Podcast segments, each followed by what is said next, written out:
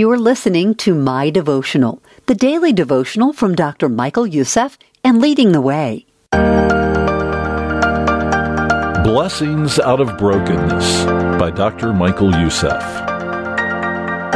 God responded to Hannah's cry for a son, and she gave birth to Samuel.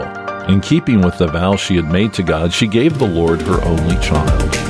Although Samuel grew up serving God at the temple, Hannah was not bitter over releasing her son to God. Instead, she gave a heartfelt prayer of thanksgiving. There is no one holy like the Lord. There is no one besides you. There is no rock like our God. God continued to bless Hannah with children. After years of what looked like a hopeless situation, she received her prayer request not just once, but several times.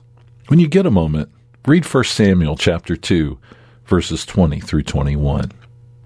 God wants to bring blessings out of our brokenness. He is a loving provider whose power is limitless.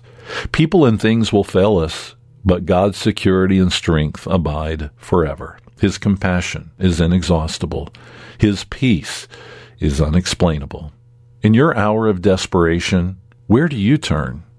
Do you tell your troubles to anyone who will listen, or do you seek the throne of grace? Let's pray together. God, help us to come to you in our hour of desperation. Thank you for your love. We pray that you would bring blessings out of brokenness. And we pray this in the name of Jesus. Amen. To take a deeper dive into today's devotional topic, check the show notes for links to additional resources.